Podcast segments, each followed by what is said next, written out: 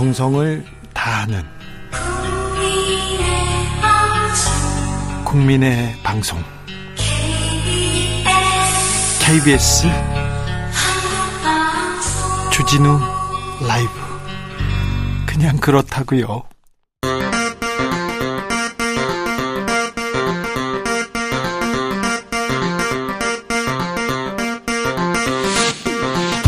주진우 라이브.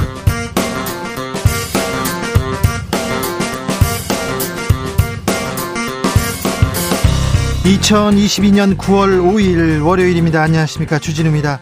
모두들 안녕하신지요? 안전하신지요? 태풍 힌남노가 북상 중입니다. 한반도가 영향권에 들면서 초긴장 상태입니다. 태풍이 한반도를 향해 북상하고 있는데요. 위력이 워낙 큰데다가 변동성 또한 커서 영향 미치는 지역 수시로 바뀌고 있습니다. 내일까지는 잠시도 긴장의 끈을 놓을 수가 없습니다.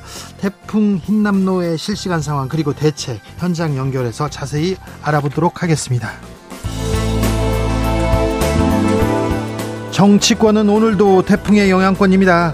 민주당 이재명 대표 검찰 포토라인에 서느냐 마느냐, 국민의힘 새 비대위 출범하느냐 마느냐, 여야 모두 태풍과 함께 추석 민심도 챙겨야 하는데요. 정치적 원의 시점에서 살펴보겠습니다. 국민의힘 비대위원 총사퇴했습니다. 더불어민주당은 오늘 윤석열 대통령을 고발했습니다. 공직 선거법상 허위사실 공표 혐의인데요. 도이치모터스 주가 조작 의혹 관련됐다고 합니다. 정치권은 시계 제로 상태에 놓였습니다. 국민의힘 허은하 의원과 이야기 나눠보겠습니다.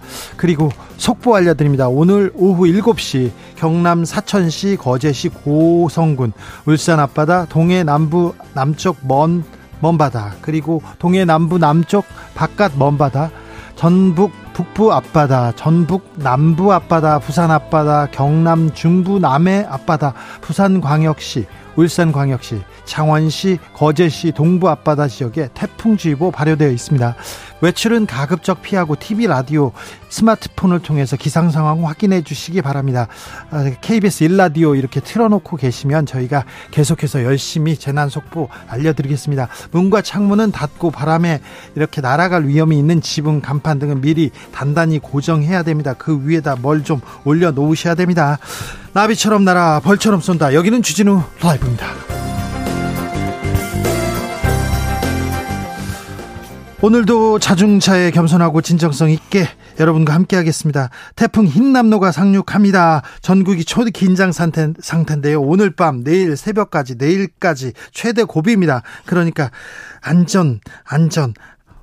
무엇보다도 안전이 중요합니다. 그래서 잘 대비하고 있어야 됩니다. 초강력 태풍입니다. 그러니까 위험한 상황에 대비도 잘하시고 위급한 상황일 때는 대피도 잘하셔야 하는데, 어떻게 대피해야 되는지, 어떻게 대비해야 되는지 주진우 라이브에서 특집으로 준비했으니 잘 들어보십시오. 여러분이 계신 곳 태풍 상황 알려주십시오. 그래서 여러분들한테 다른 분들도 조심하라고 우리가 알려주자고요. 샵 9730, 짧은 문자 50원, 긴 문자는 100원이고요.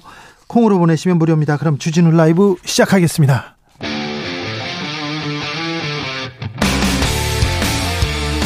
탐사보도 외길 인생 20년. 주 기자가 제일 싫어하는 것은?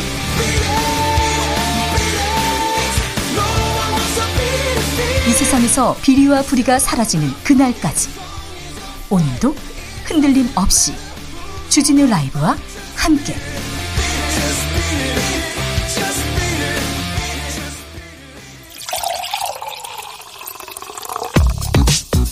진짜 중요한 뉴스만 쭉 뽑아냈습니다. 주스 정상근 기자, 어서 오세요. 안녕하십니까. 태풍 힌남노가 기어이 한반도로 오네요. 네, 11호 태풍 힌남노는 현재 제주 서귀포 남쪽 해상에서 북상 중이고요. 300km 안으로 접근을 했습니다. 내일 새벽 1시쯤 제주도를 지날 것으로 보이고요. 이후 내일 오전 7시 남해안을 거쳐 오전 9시 부산 위쪽, 그리고 정오경, 울산이나 경주 부근에서 동해 쪽으로 빠져나갈 것으로 보입니다. 정부 비상 걸었습니다. 정부는 어제 위기경보를 이 최고 단계인 심각으로 끌어올렸습니다. 이 중앙재난안전대책본부도 3단계로 격상 정했습니다. 윤석열 대통령은 정부는 긴장을 늦추지 않고 국민의 생명과 안전을 위해 최선을 다하겠다라고 했고요. 네. 정부는 일단 내일 오전 이 출근 시간을 각 회사에서 조정을 하고 각 학교는 휴교할 것을 주문했는데요. 이에 따라 서울은 유초 중학교가 내일 등교를 중단합니다. 자, 무엇보다도 해안가 그리고 반지 하나 조금 수해 피해 입은 분들 걱정입니다. 대비 잘하셔야 됩니다. 잠시 후에 저희가 어떻게 대비하라, 어떻게 대책 세워라 전문가 함께 자세히 알려드리겠습니다. 태풍이 오기 전에 이거는 체크해야 된다. 이것 좀 알려주십시오. 네, 먼저 이 강풍이 예상되는 지역은 여차하면 대피할 수 있는 안전한 장소를 먼저 확인하셔야 되는데요. 예? 안전 디딤돌이라고 행정안전부에서 만든 어플리케이션이 있습니다. 안전 디딤돌입니다. 네, 이를 통해 확인하실 수가 있고요. 그리고 출입문과 창문은 꼭 잠그셔야 하고요. 이 베란다나 외부에 화분을 치우고 자전거도 묶어놓으셔야 합니다. 네. 그러나 기상청은 이제부터는 시설물 점검의 단계가 아니라 인명피해를 예방하는 단계라면서 외출을 한다거나 상황을 살피러 나가지도 말고 네. 안전한 곳에 머물러 달라고 당부했습니다. 외출 각별히 조심하셔야 됩니다. 맨홀 주변 전선이 있는 곳 피해야 됩니다. 외출 가급적이면 삼가해 주십시오. 내일까지만 참으면 됩니다. 물가 걱정입니다. 환율 걱정입니다. 환율 또 크게 오릅니다. 네, 월요일마다 외환시장이 출렁이고 있는데요. 네. 오늘도 원달러 환율이 1,370원대를 돌파해서 1,371.4원으로 마감을 했습니다. 이 종가 기준으로 환율이 1,370원을 돌파한 것은 13년 5개월 만에 처음입니다. 네. 이 전 거래일 대비 8.8원이나 올랐는데요. 환율은 한때 1,375원까지 치솟아 올라가기도 했습니다. 네, 물가 걱정인데요. 좀 붙잡아둬야 되는데 환율, 물가 계속 무서운지 모르고 계속 오릅니다. 경찰이 김건희 여사 관련된 허위 경력 의혹 책임 묻지 않기로 했습니다. 네, 경찰이 김건희 여사의 허위 경력 기재 의혹 사건에 대해 불송치 결정을 내렸습니다. 서울경찰청 반부패 공공범죄수사대는 지난 금요일 업무방해와 사문서 위조 혐의로 고발당한 김건희 여사를 불송치하기로 결론 내렸다라고 오늘 밝혔습니다. 김건희 여사의 도이치모터스 주가 조작 의혹 관련해서 녹취록도 나왔습니다. 그런데 민주당은 이재명 대표와 김건희 여사 모두 이거 특검하자, 그냥 쌍특검 얘기 나왔어요? 네, 이재명 민주당 대표가 최근 민주당 내의 비공개 최고위원회 회의에서 이른바 김건희 특검법에 대한 강한 추진 의사를 드러냈다라는 보도가 나왔습니다. 이재명 대표는 최고위원들을 향해 김건희 여사 의혹이 한두 가지가 아니라면서 필요하다면 관련한 의혹을 특검으로 털어야 한다 이렇게 말했다고 하고요. 예. 이와 함께 본인과 관련된 의혹에 대한 특검이 필요하다면 얼마든지 받아들일 용의가 있다 이렇게 말을 했다고 합니다. 김건희 여사 특검법 그리고 이재명 특검법 이게 동시에 다 진행될까요? 이게 어떻게 흘러갈지 잠시 후에 저희가 자세히 분석해드립니다. 이재명 대표 소환일자가 내일입니다. 출석은 한답니까? 네, 관련해서 오늘 민주당은 의원총회를 열었는데요. 여기서 출석 여부에 대한 의원들의 입장을 들었는데 민주당 의원들은 이재명 대표에게 불출석을 권고했습니다. 박홍원 원내대표는 현 시점에서 당대표가 직접 출석해서 소환에 응해서 조사하는 것 맞지 않고 서면 조사로 대체하는 것이 바람직하겠다는 뜻을 대표께 요청하기로 했다라고 밝혔습니다. 국민의힘에서는 비대위원들 전원 사퇴했습니다. 비대위, 새 비대위로 갑니다. 네, 국민의힘은 오늘 오전 전국위원회를 열고 추석 전 새로운 비상대책위원회 구성을 위한 당헌 개정을 마쳤습니다. 이에 따라 국민의힘은 오는 8일 전국위원회와 상임 전국위를 다시 열어서 이 비대위원장 및 비대위원 인선을 완료하고 추석 전에 이 새로운 비대위 출범 준비를 마치겠다라는 계획입니다. 이준석 전 대표 또 반발합니다. SNS를 통해서 가처분을 맞을 것이 두려워서 비대위원장이 누군지도 못 밝히는 비대위를 추진하냐라며 이 가처분이 아니라 민심을 두려워하면 안 되냐라고 비판했습니다. 어제 기자회견도 했더라고요. 네, 국민의힘이 새로운 비상대책위원회를 또 꾸리는 것은 반헌법적 행태라며 공개 비판을 했는데요. 또한 지금은 박근혜 전 대통령 탄핵 때보다 심각한 상황이라면서 대구의 현역, 특히 초재선 의원들을 두고 권력자의 눈치만 보고 타성에 젖은 정치인이라고 비판했습니다. 대구가 나서달라 이렇게 얘기하는데 허은하 의원과 함께 이 문제도 자세히 분석해 보겠습니다. 어제 정의당에서 비례대표 총사퇴 투표가 있었습니다. 부결됐습니다. 네, 대선과 지방선거 참패 이후 책임론이 제기된 정의당에서는 당 쇄신을 요구하며 비례대표 전원 사퇴 주장이 제기됐고요. 네. 실제로 당원 투표로 이어졌는데요. 결과적으로는 부결됐습니다. 정의당은 전체 당원 중 42%가 투표에 참여했고 이 중에 59%가 총사퇴 권고안에 반대했다라고 밝혔습니다. 찬성도 굉장히 많이 나왔어요? 네, 40%나 나와서요. 이 당내 논란은 갈등은 앞으로도 이어질 것으로 보입니다. 정의당은 오늘 17일 대의원 대회에서 재창당 결의안 채택 여부를 논의할 예정입니다. 정의당 어디로 가야 되나, 길을 잃은 정의당 얘기가 나옵니다. 그런데 악플보다요, 무플이 더, 무관심이 더 두려운데, 지금 정의당에 대해서 관심이 없다는 거, 정의당 관계자들 그리고 정의당 지지자들 좀 생각해 봐야 될 것 같습니다. 뭐가 이렇게 잘못돼서 현역 의원들 다 그만둬라 이렇게 얘기가 나왔을까요? 그리고 정의당은 어디로 가야 되는지 왜 얘기를 안 하는 걸까요? 책임 있는 사람들 그리고 의원들이 조금 나서서 정의당 바로 세우기 나서야 됩니다. 정의당에 대한 얘기 관심이 없어요. 관심이 없다는 거 정의당에서 좀 새겨야 됩니다. 아프게 새겨 들어야 될 것 같습니다. 태풍 때문에 또 눈과 귀가 다른 데 쏠려 있죠. 오늘 이원석 검찰총장 후보자 청문회가 열렸습니다. 검찰총장 후보자 청문회인데 이렇게 조용합니다. 네, 이원석 총장 후보자 청문회 핵심 쟁점은 이 윤석열 대통령과의 사적 관계였습니다. 민주당 의원들은 검찰의 독립성과 정치적 중립성을 지킬 수 없다는 평가가 있다면서 이원석 후보자가 사석에서 윤석열 대통령을 형님으로 부른다, 이런 제보가 있다고 주장했습니다. 이에 이원석 후보자는 대통령과 사적 관계는 전혀 없다라면서 이 대통령에 대해서 한 번도 사석에서 형님이라고 불러본 적이 없다라고 말했습니다. 이원석 후보자 수사 정보 유출 논란, 이 부분을 좀 따졌어야 되는데요. 네, 이원석 후보자는 지난 2016년 서울중앙지검 특수1부장으로 정은호 게이트 수사를 담당하면서 김현보 당시 법원행정처 윤리감사관에게 영장 청구 예정 사실과 법관 비위 관련 정보 등을 여러 차례 전달한 바 있습니다. 이에 민주당에서는 수사의 구체적 내용, 심지어는 수사의 방향이나 계획까지 알려주는 것은 있을 수 없는 일이다, 이렇게 비판했는데요. 네. 이원석 후보자는 윤리감사관은 연수원 동기지만 연수원 2년간 말 한마디 나눈 적 없다라며 이 친분 관계를 부인했습니다. 친분은 없는데 왜 말을 해주면 더 나쁜 거 아닌가요? 말을 해줬다고 검찰 조사에서 기록돼 있는데 이 부분은 어떻게 또 물어봤는지 모르겠네요. 그런데요, 관심은 자녀들이 8살, 5살 때 재산을 이렇게 아파트 지분을 취득했습니까? 네, 이원석 후보자의 자녀들이 8세, 5세 때 수천만 원의 아파트 지분을 취득한 사실이 확인됐습니다.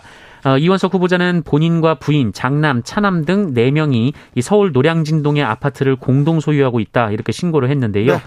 현재 10억 700만 원짜리 아파트인데 장남과 차남이 1억 5천여만 원씩 지분을 갖고 있었습니다. 지금은 이 장남이 20살, 차남이 17살이지만 이 가족들이 이 아파트 지분을 취득했던 2010년에는 장남이 8살, 차남이 5살이었습니다. 아, 이게 법률가들은 8살, 5살 아들한테 이 아파트를 이렇게 나눠주는군요. 아, 그렇군요. 네, 이원석 후보자 측은 장모가 증여했다라면서 증여세를 모두 납부했다라고 설명을 했는데요. 네. 예, 하지만 구체적인 세금 납부 자료를 제출하지 않았습니다. 이것이 오늘 청문회에서도 논란이 됐는데 이원석 후보자는 가족 관계에 대해서는 제출하기 어려운 부분이 있다라고 말했습니다. 가족 관계에 대해서는요? 알겠습니다. 코로나 상황 어떻습니까? 오늘 코로나19 신규 확진자 수는 37,548명이었습니다. 어제와 비교해 절반 수준으로 줄었고요. 일주일 전보다는 5천여 명 줄었습니다. 위중증 환자 562명이고요. 사망자 56명입니다. 주스 정상근 기자와 함께했습니다. 감사합니다. 고맙습니다. 한강수계 임진강 지류인 한탄강 영평천의 내린 비로 포천시 영평교 지점의 수위가 계속 상승하고 있습니다. 2022년 9월 5일 7시쯤에는 주의보 수위를 초과합니다. 초과 예상되어서 홍수주의보를 발령하니 한강수계 임진강 지류인 한탄강 영평천 인근 포천 연천 지역 주민들 유의하시기 바랍니다. 임진강, 한탄강, 영평천 주변 주민들 각별히 유의하셔야 됩니다. 제11호 태풍 힌남노가 북상하고 있습니다. 현재 제주 전역 태풍 경보가 내려져 있는 상황인데 어느 정도인지 현지 상황 좀 알아보겠습니다. 제주지방기상청 강미영 예보관, 안녕하세요. 안녕하세요. 강미영 예보관입니다. 제주 현재 날씨 어떻습니까? 네, 지금 현재 태풍 힌남노의 전면에서 발달한 구름대의 영향으로 2일부터 비가 시작되었는데요. 지금은 태풍의 직접적인 영향으로 비가 오고 있습니다. 네. 지금 현재 네. 현재 2일부터 지금 현재까지 내린 강수량은 제주도 해안 지역으로는 100에서 200mm, 중산간 지역으로는 200에서 300mm, 산지에는 400에서 750mm의 매우 많은 비가 내렸고, 점차 태풍이 가까워짐에 따라 비바람이 강해지고 있고, 예. 현재 시간당 20mm 내외의 비가 오고, 제주도 산지와 남부 지역으로는 시속 20에서 144km의 예. 순간 최대풍속이 불고 있습니다. 예보관님, 지금 힌남노는 어디에 있어요? 제11호 태풍 힌남노는 오늘 15시 기준 935헥토파스칼로 서귀포 남남서쪽 약 270km 부근 해상에서 북상하고 있습니다. 그러면 힌남노가 어디로 갑니까? 언제 제주도를 서귀포 제주도를 지납니까? 네. 제주에는 5일 밤부터 6일 이른 새벽에 예. 매우 강한 강도로 접근할 것으로 예상이 되고 있고, 오늘 밤에는 서귀포 남쪽 약 90km 부근까지 북상을 하고 예. 오늘 자정 전후를 해서 제주도 부근을 지나 내일 아침에는 경남 남해안 지역을 지나겠습니다. 네, 그런데요. 자, 제주는 하늘길, 바닷길 다 이렇게 닫힌 것 같은데 어떻게 대비하면 좋습니까? 지금 현재 예상되고 있는 이 태풍은 모든 조건이 과거 태풍보다도 네? 매우 강할 것으로 예상되고 있기 때문에 비, 바람, 폭풍, 해일까지도 최악의 시나리오를 예상을 해서 대비가 필요합니다. 특히 매우 강한 강도로 접근을 할 것으로 예상되기 때문에 태풍 크기와 상륙과는 상관없이 이 점에 중점을 두고 각별한 주의와 사전에 충분한 대비가 필요합니다. 알겠습니다. 계속 고생해 주십시오. 제주지방기상청 강미영 예보관이었습니다. 네, 감사합니다. 감사합니다. 제주도는 태풍 비상 최고 단계라고 하는데요. 현지는 어떤지, 지금 상황이 어떤지 좀 물어보겠습니다. 제주올레 서명숙 이사장 연결했습니다. 이사장님 나와 계시죠? 네. 아, 진짜 힘드네요. 네. 뭐가 그렇게 힘드세요? 아니, 3박 4일을 태풍을 겪고 있어요. 이런 거는 저 인생에서 처음이에요. 저는 제주도에서 나고 자랐고 고등학교까지 18년 네. 다시 돌아와서 15년 33년째 태풍을 맞아 늘 한 해에 한 10개 정도의 태풍은 오고 가고 보내요. 네. 초등학교 때부터. 근데 이렇게 길고 느리고 엄청나게 왔다 갔다 하는 태풍을 처음 봤어요. 예전 태풍은 1박 2일 짧으면 한두 시간 안에 지나가거든요. 네. 근데 4일 전부터 태풍이 오기 시작했어요. 비 엄청 쏟아지고 왔다가 바람 불었다가 또 멈췄다가 또 다시 왔다가 이러는데 지금 바로 한 10분 전부터 어마어마하게 지금 불기 시작했어요. 바람이요? 네, 바람이 세졌어요. 비도 옵니까? 비 바람이 같이 오는 거죠. 네. 태풍이라는 건. 네. 태풍 준비 잘 하셨어요? 준비 마치셨어요?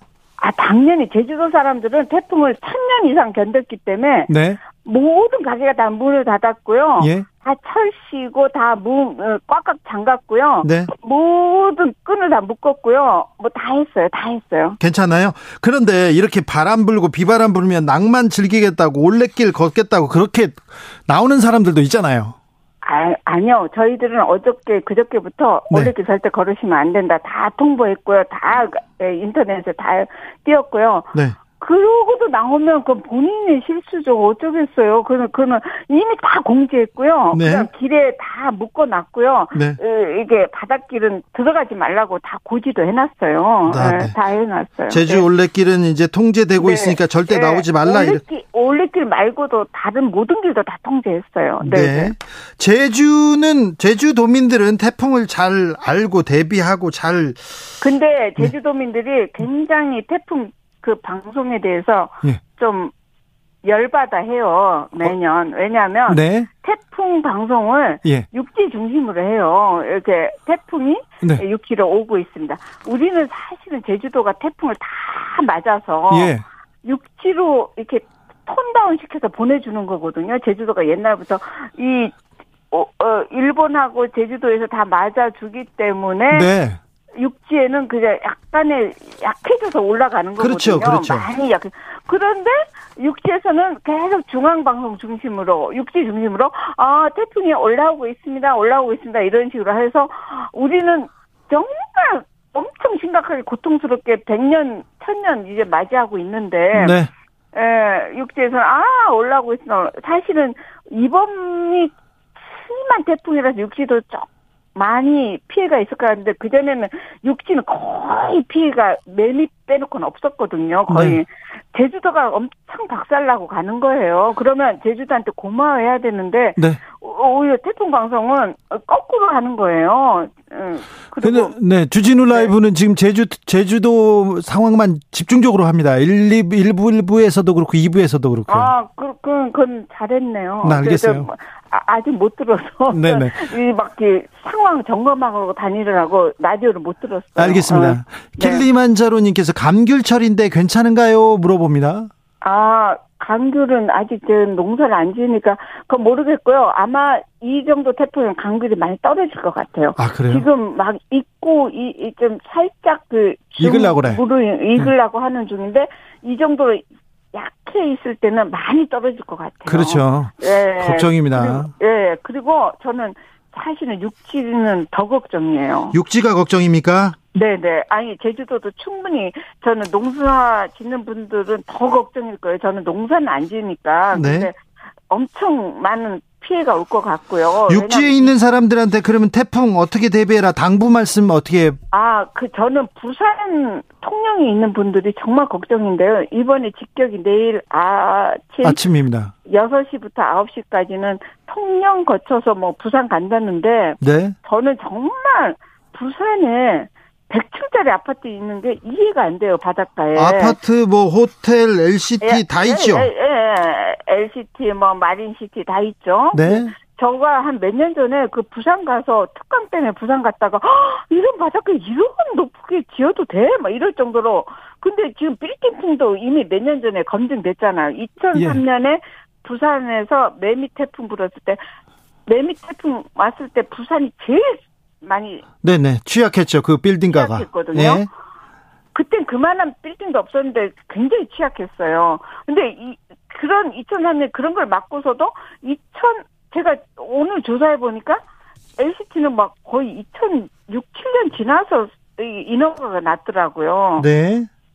이런 매미 태풍을 받고도 그런 인허가를 해주는 그런 걸 짓겠다는 토목 건설 없잖아. 그거를 허가해주는 무슨 위원회나 그다음에 그거를 허가해주는 공무원이나 다 저는 진짜 정말 반성해야 된다고 봐요. 정말이지. 알겠습니다. 자, 네. 지난 태풍과 비교해도 지금 바람이 셉니까?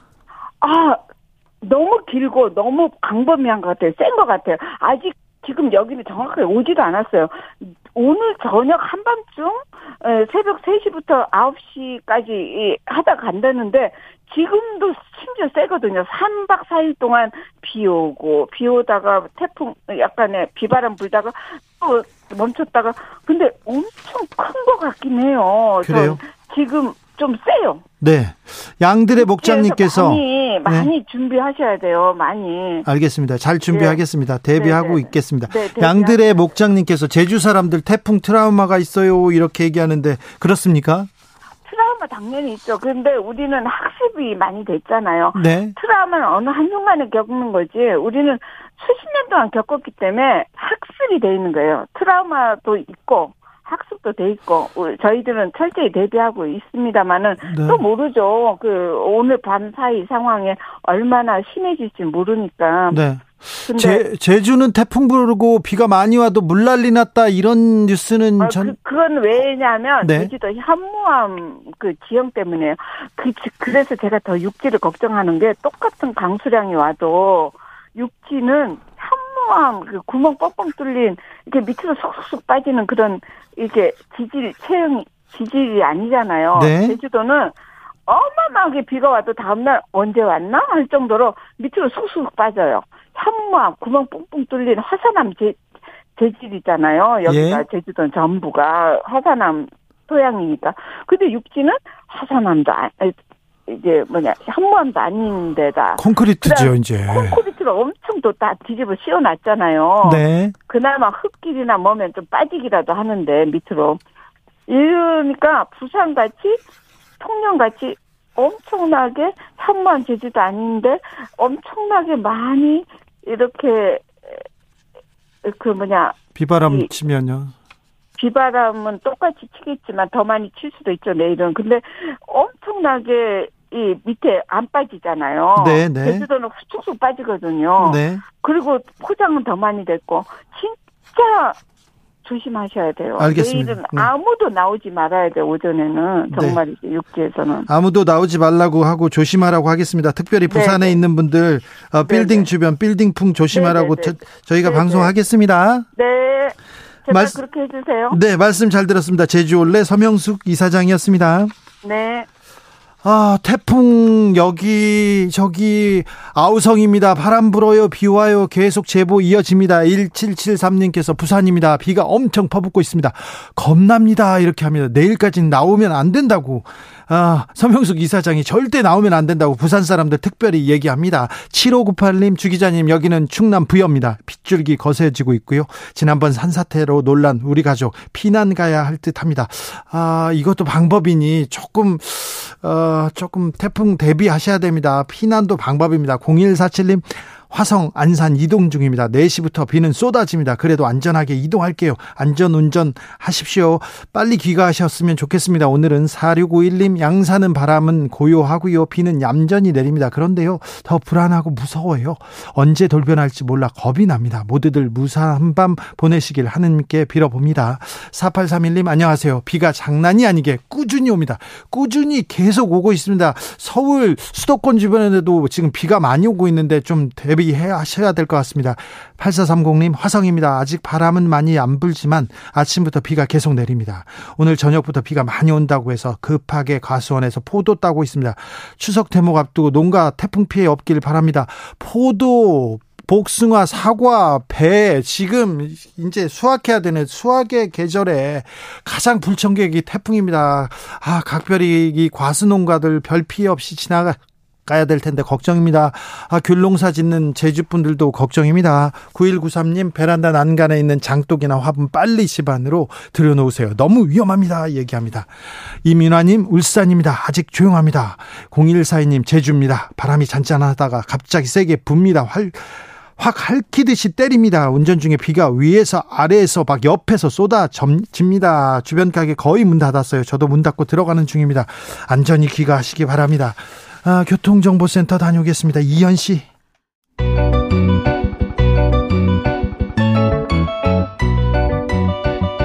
한층 날카롭다, 한결 정확하다, 한편 세심하다. 밖에서 보는 내밀한 분석, 정치적 원의 시점. 오늘의 정치권 상황 원회에서 더 정확하게 분석해드립니다. 이현주 전 국민의힘 의원, 어서 오세요. 네, 반갑습니다. 부드러운 카리스마 이현주입니다. 최민희 전 더불어민주당 의원, 어서 오세요. 네, 안녕하세요. 불굴의 희망 최민희입니다. 네, 태풍 좀 그냥 휙 지나가야 될 텐데 네. 별탈 없기를 빌어봅니다. 네, 비가 점점 세지던데요. 네. 아, 근데 정치권은 태풍이 안 불 때가 없어요. 예, 국민의힘 태풍 전야가 아니라 맨날 태풍 영향권입니다. 오늘 전국위원회에서 새 비대위 출범을 위해서 당원 개정안 의결했습니다. 비상대책위 비대위원들 전원 사퇴했습니다. 국민의힘 어떻게 갑니까? 이현주 의원님. 아니, 이제 법원 결정이 나왔는데도 그냥 밀어붙이겠다, 이런 의사를 분명히 한 것 같아요. 비대위 안 된다, 비대위원장 안 된다 그랬더니 새 비대위로 갈게, 그러면서 당원 개정했습니다. 네, 그러니까 법원하고 어떻게 보면 사법부하고 거의 맞서는 형국이 돼버렸지 않습니까? 네, 보기가 별로 안 좋죠. 그래서 아, 이 길밖에 없나? 네. 그리고 근데 이게 목표가 뭐냐? 이제 저는 이제 뭐 그런 걸 다 떠나서요. 사실 당이 좀 잘 되기를 바라는 마음에서 도대체 이 길의 끝의 목표가 뭘까? 이렇게 안 하면 안 되는 어떤 목표. 그게 뭘까? 네. 네. 이렇게 안 해도 할 수 있잖아요. 그러게요. 네. 그러니까 그걸 잘 모르겠어요. 저는 그 목표가 처음부터 분명했고 중간에도 분명했고 지금도 분명하다고 생각합니다. 공천권 얘기하시는데 저 그거 아니라고 생각해요. 누군가 이준석 전 대표를 퇴출시키려고 네. 하는 겁니다. 처음부터 끝까지 목표가. 아, 이준석 묘 이거 하고. 예, 그래서 목표는 너무 분명하다. 그런데 저는 오늘 정국이가 당원 개정안을 의결하는데 언론 보도를 보니 만장일치로 의결했다고 하더라고요. 네. 이게 만장일치할 사안입니까? 이 내용이 어느 정도 심각한 거냐면 당원과 여론조사와 지지자들이 뽑은 당 대표를 최고위원들이 몇 명 사퇴하면 그 체제를 해체시킬 수 있는 거예요. 그러니까 굉장히 심각한 내용인데 신중한 토론도 없이 그냥 확 이렇게 해서 만장일치로 갔다는 게 충격적이었습니다. 최소한 찬반이 있고 그래도 지금 여러 가지 상황을 고려할 때 뭐 결정을 하는 게 아니라 만장일치라는 게 충격이었고요.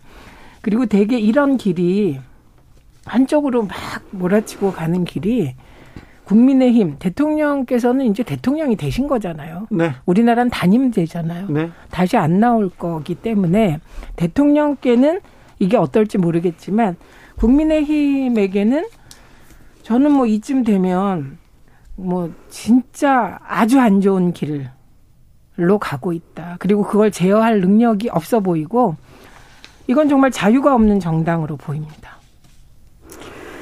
그 만장일치로 갔다. 이거는 이제 사실 반대하는 사람이 없는 건 아니고요. 네, 반대 목소리는 많았습니다. 네, 그 전까지는요. 그럼요. 반대하는 사람은 참여를 안 한 거죠. 그냥 보이콧한 거라고 보시면 되고요. 예. 뭐 서명수 의장도 마찬가지 아닙니까?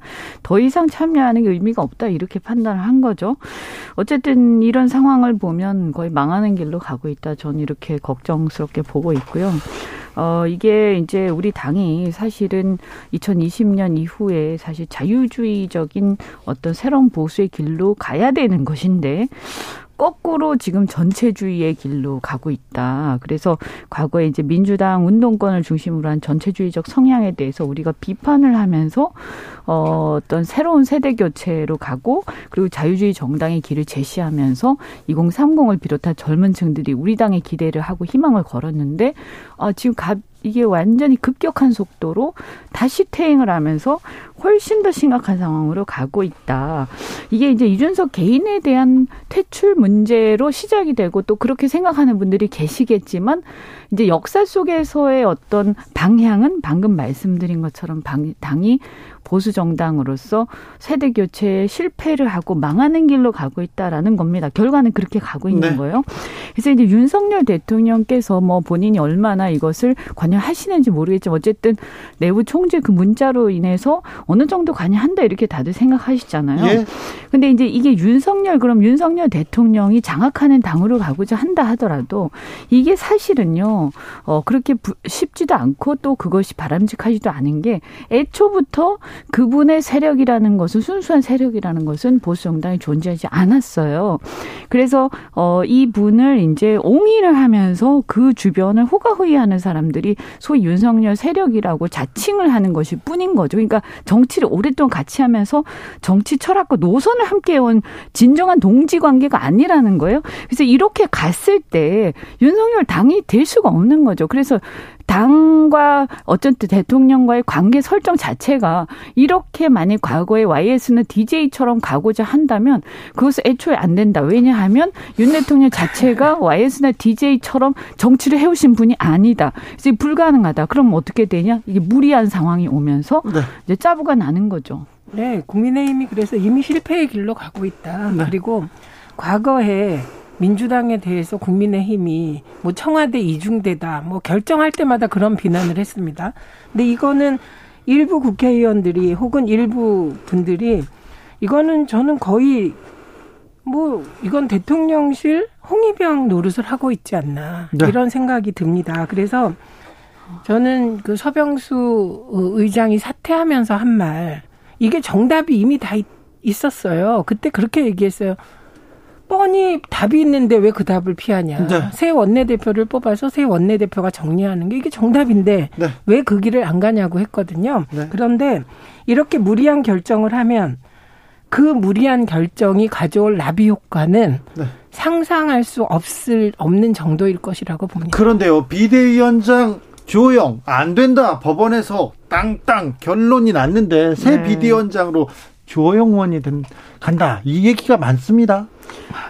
그것도 좀 우스운 얘기죠. 그런데 이제 사실은 법원에서 얘기를 한 것의 핵심은요, 예, 사람에 대한 건 아닙니다. 예. 이렇게 가서 이런 절차와 이런 식의 어떤 그 체제 전환이 이것이 어떤 큰 틀에서의 헌법상의 정당의 민족 내부 질서에 반한다, 이 얘기거든요. 예. 그래서 뭐 당연히 비대위원장에 주호영 비대위원장 다시 갔을 땐 더 모양이 우습지만, 사람 바꾼다고 또 이대로 가는데 사람만 바꾼다고 괜찮다, 그것도 아닙니다. 네. 아니 이게 지금 문제됐던 게 돌돌동, 돌고 돌아 권성동 대표. 네. 이것 때문에 사실은 그 비아냥도 많이 받았습니다. 이건 돌영 이렇게 되는 거잖아요. 네. 돌아서 다시 주호영 비대위원장. 그러니까 다 그대로잖아요. 예, 맞습니다. 뭐가 맞냐면 그 비대위원장 직, 그러니까 사람이 문제가 아니라 그 직, 그래서 비대위원장이라 주호영 의원을 뭐 어떻게 한 건 아니에요. 그러나 이거는 상식적으로 볼 때 주호영 비대위원장이 있을 때 비대위원장 직무정지를 당해서 비대위원장을 물러났어요.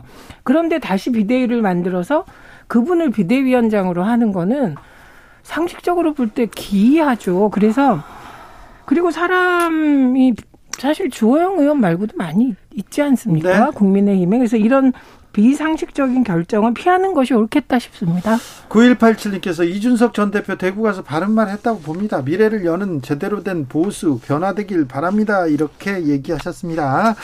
그러니까 자, 한 번만, 하나만 더 말씀드리면, 네, 그 이준석 대표가 대구 가서 얘기한 게, 그 말하자면 일종의 어떤 서로 다른 이견을 표시할 수 있는 자유를 얘기한 거예요. 자유를 얘기합니다. 그래, 자유를 매번 얘기를 하지만 자유의 뜻을 모르는 당이 돼서는 안 되는 거예요. 그래서 우리가 싫은 얘기라도 마음에 안 들어도 그것을 존중할 수 있어야 되고, 그것이 자유거든요. 근데 어쨌든 이준석 대표에 대해서 못마땅히 생각하는 사람들은 꽤 있어요, 당내에. 네. 그리고 그것이 잘했다고 얘기하는 게 아닙니다. 그래서 이 부분은 이준석 개인에 대한 호불호의 문제로 착각하거나 하면 안 되고, 이것을 큰 틀에서 당이 어떤 방향으로 역사 속에서 갈 건가의 문제고, 이게 잘못하면 이게 빈대잡자고 초가상간 다 태우는 격이 돼요. 네. 근데 또 이렇게 얘기하면 또 뭐 이준석이 빈대냐 뭐 이렇게 또 네. 네. 근데 이준석 전 대표는 그 말을 할 때 이런 것 때문에 이제 좀 싸가지 없다, 이런 비난이 있는 것 같습니다. 이재명 대표잖아요. 그런데 네, 이재명 씨라고 하는 거는 많은 분들이 이상하게 생각했을 것 같아요. 제가 이준석 군 하지 않잖아요. 네. 이준석 전 대표 하잖아요. 그래서 이런 작은 걸로 그렇게 그럴 필요가 있을까 싶습니다. 이준석 전 대표와 예의 논란은 항상 따라다니니까 그런 걸로 하시고요. 그런데요, 내일 이재명 민주당 대표 검찰 소환 앞두고 있습니다. 갈지 안 갈지는 모르는데요, 이거는 전쟁이다 이런 얘기가 나오니까, 아니야 이거는 전쟁 아니고 범죄 수사야 이렇게 얘기합니다. 그리고 왜 이재명 주변만 탈탈 털어, 김건희 여사는 이렇게 하면서 김건희 여사 특검법, 그리고 이재명 특검법 쌍특검 뜨나 이런 얘기도 있습니다. 자, 전국 혼란 시계 제로 얘기 나오는데 어떻게 보고 계십니까? 우선 한동훈 장관이 그 도이치모터스 주가 조작 사건이나 김건희 여사 관련한 질문에 대해서는, 네, 내용을 자세히 모른다는 취지더라고요. 그래요? 예, 그런 식이었습니다. 네. 그런데 제가 보기에는 일단 이재명 대표에 대해서 범죄 수사라고 하면, 네, 도이치모터스 주가 조작 범죄 수사죠. 범죄 수사죠. 예, 이것 또한. 그래서 제가 계속 말씀드립니다. 선거가 끝나고 나면 선거법 위반 관련하여 고소고발이 여야에서 많이 들어옵니다. 예. 근데 수사를 하는데 민주당 쪽만, 민주당 대표만 이렇게 하면 당연히 편파수사, 불공정수사 이런 얘기 나올 수밖에 없고, 지금 김건희 여사 관련한 허위 이력, 뭐 경력, 그 행사, 그래서 사기 혐의 다 무혐의 처리하지 않았습니까? 네. 그러니까 당연히 민주당에서는 이거 불공정하다, 편파수사다 얘기하는 것 당연하고요. 그리고 소환했다고, 소환이 아니죠, 출석 요구한 거죠. 출석 요구하면 출석 날짜를 조율할 수도 있습니다. 특히 내일이 김건희 여사 논문 관련하여 국민검증단이 중요한 발표를 합니다. 그게 10시인가 10시 반으로 알고 있는데 그 이재명 대표를 출석 요구한 게 10시거든요. 그러니까 뭐 이재명 대표에 대해서 오늘 민주당 중진, 특히 이상민 의원까지 포함된 중진들이 이 정도로 무슨 야당 대표를 출석 요구하냐. 그러니까 일단 나가지 마라. 이런 제안까지 했습니다. 제일 말하자면 민주당에선 중도적인 중진들이. 그래서 저는 이거는 나갈 수도 있고 안 나갈 수도 있고 일정을 조율할 수도 있고 명절 이후로. 그래서 그건 유연하다고 생각합니다. 네, 일단 검찰 수사가 못마땅하더라도 현재의 검찰의 시스템이니까요. 그것은 저는 응하는 게 맞다 이렇게 보고요. 다만 이제 그 결과에 대해서 결국 국민들이 판단하지 않겠습니까? 저는 지금 보면 어쨌든 이 도이치모터스 사건도 그렇고 이 과거의 어떤 문재인 정권은 이전부터 계속해서 우리나라의 어떤 고질적인 문제가 니 편 유죄, 내 편 무죄 이런 건데요. 이거를 우리는 이제 이게 좀 바뀌지 않겠나 이렇게 생각했는데 여전히 바뀌지 않고 있는 게 사실 현실이에요. 그래요. 네, 그러니까 이거를 갖다가 제가 볼 때 이게 현실 저도 부정하고 싶지만 네. 그러니까 그런데 이제 한 가지 다행히 우리나라는 이것이 오래 가지는 않습니다. 시간이 지나면요. 다 또 드러나요. 그러니까 네. 이렇게 막 공세도 좋고, 또 이런 것도 다 좋은데요. 이제 지켜보시는 국민님들께서는 굉장히 답답하시겠지만, 어차피 진실은 시간이 지나면 몇 년 안에 다 드러난다.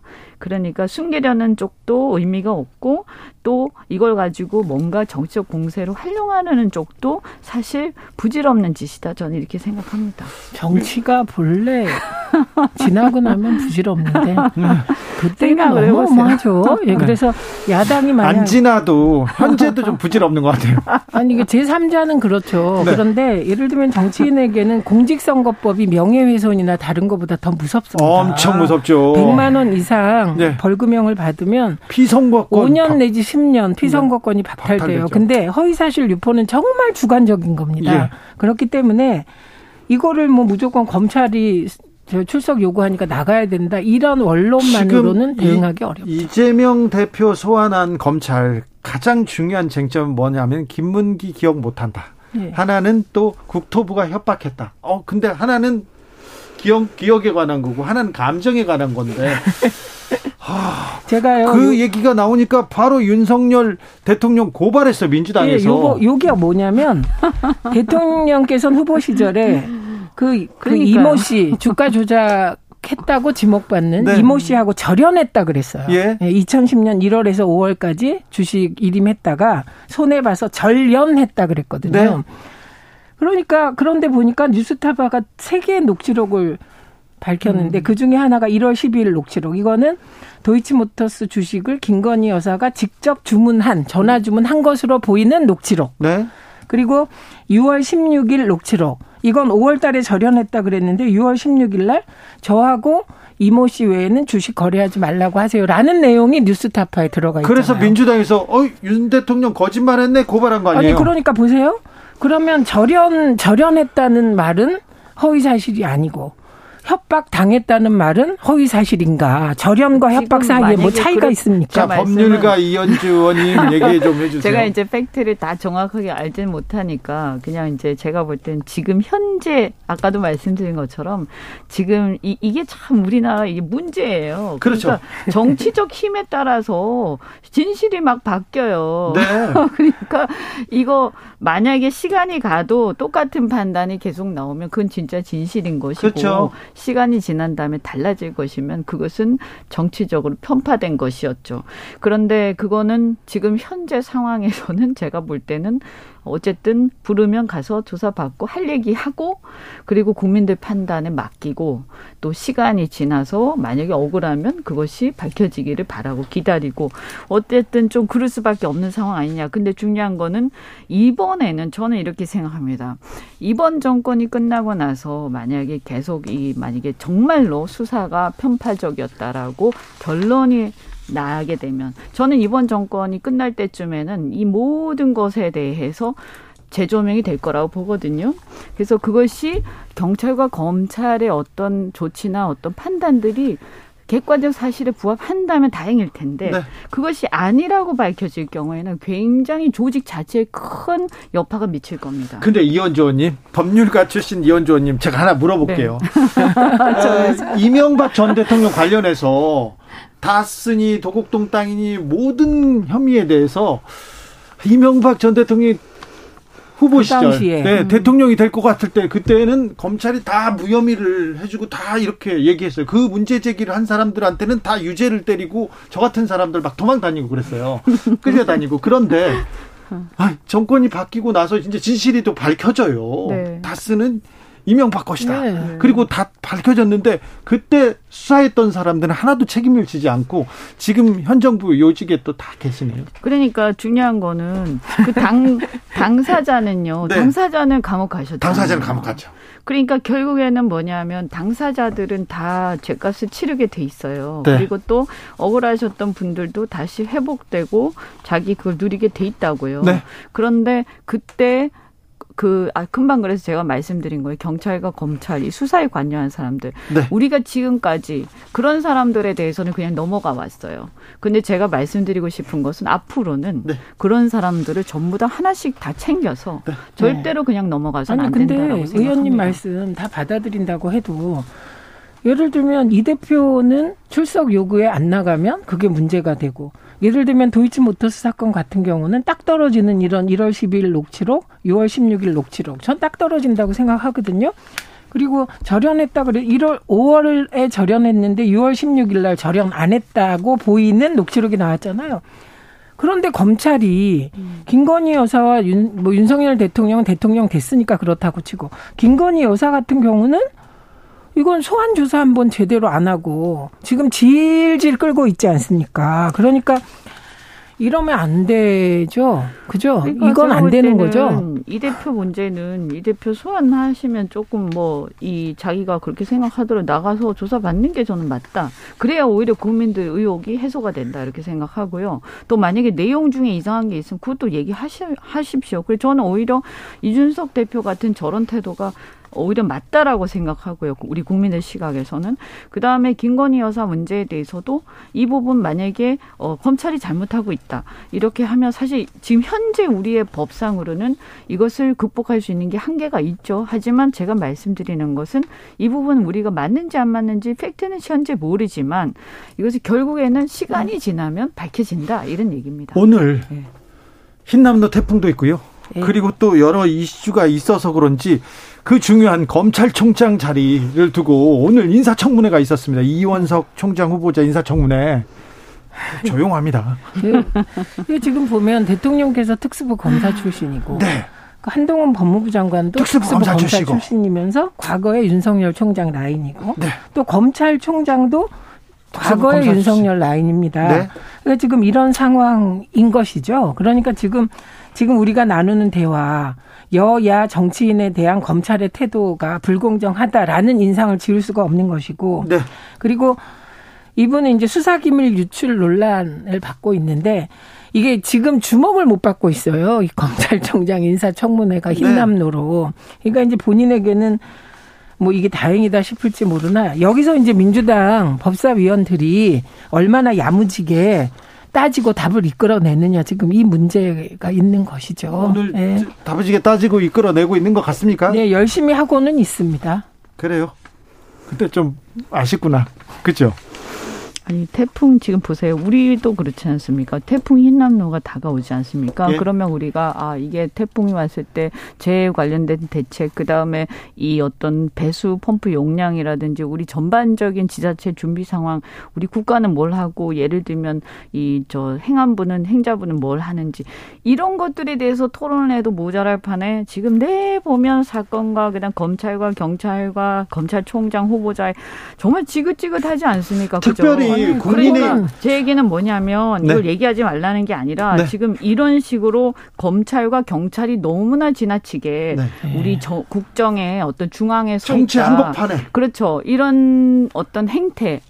이거는 정말 개혁할 필요가 있는데 이건 우리가 당장 할 수 있는 건 아니잖아요. 아니 저는요. 오늘 제일 이상했던 게 태풍이 오는데 그 무슨 저기 대통령을 허위사실 유포로 고발하냐 이런 논평이 나왔더라고요. 그런 요지에. 네, 그런 식이랑 거꾸로 태풍이 올 것은 이미 며칠 전에 예상됐는데.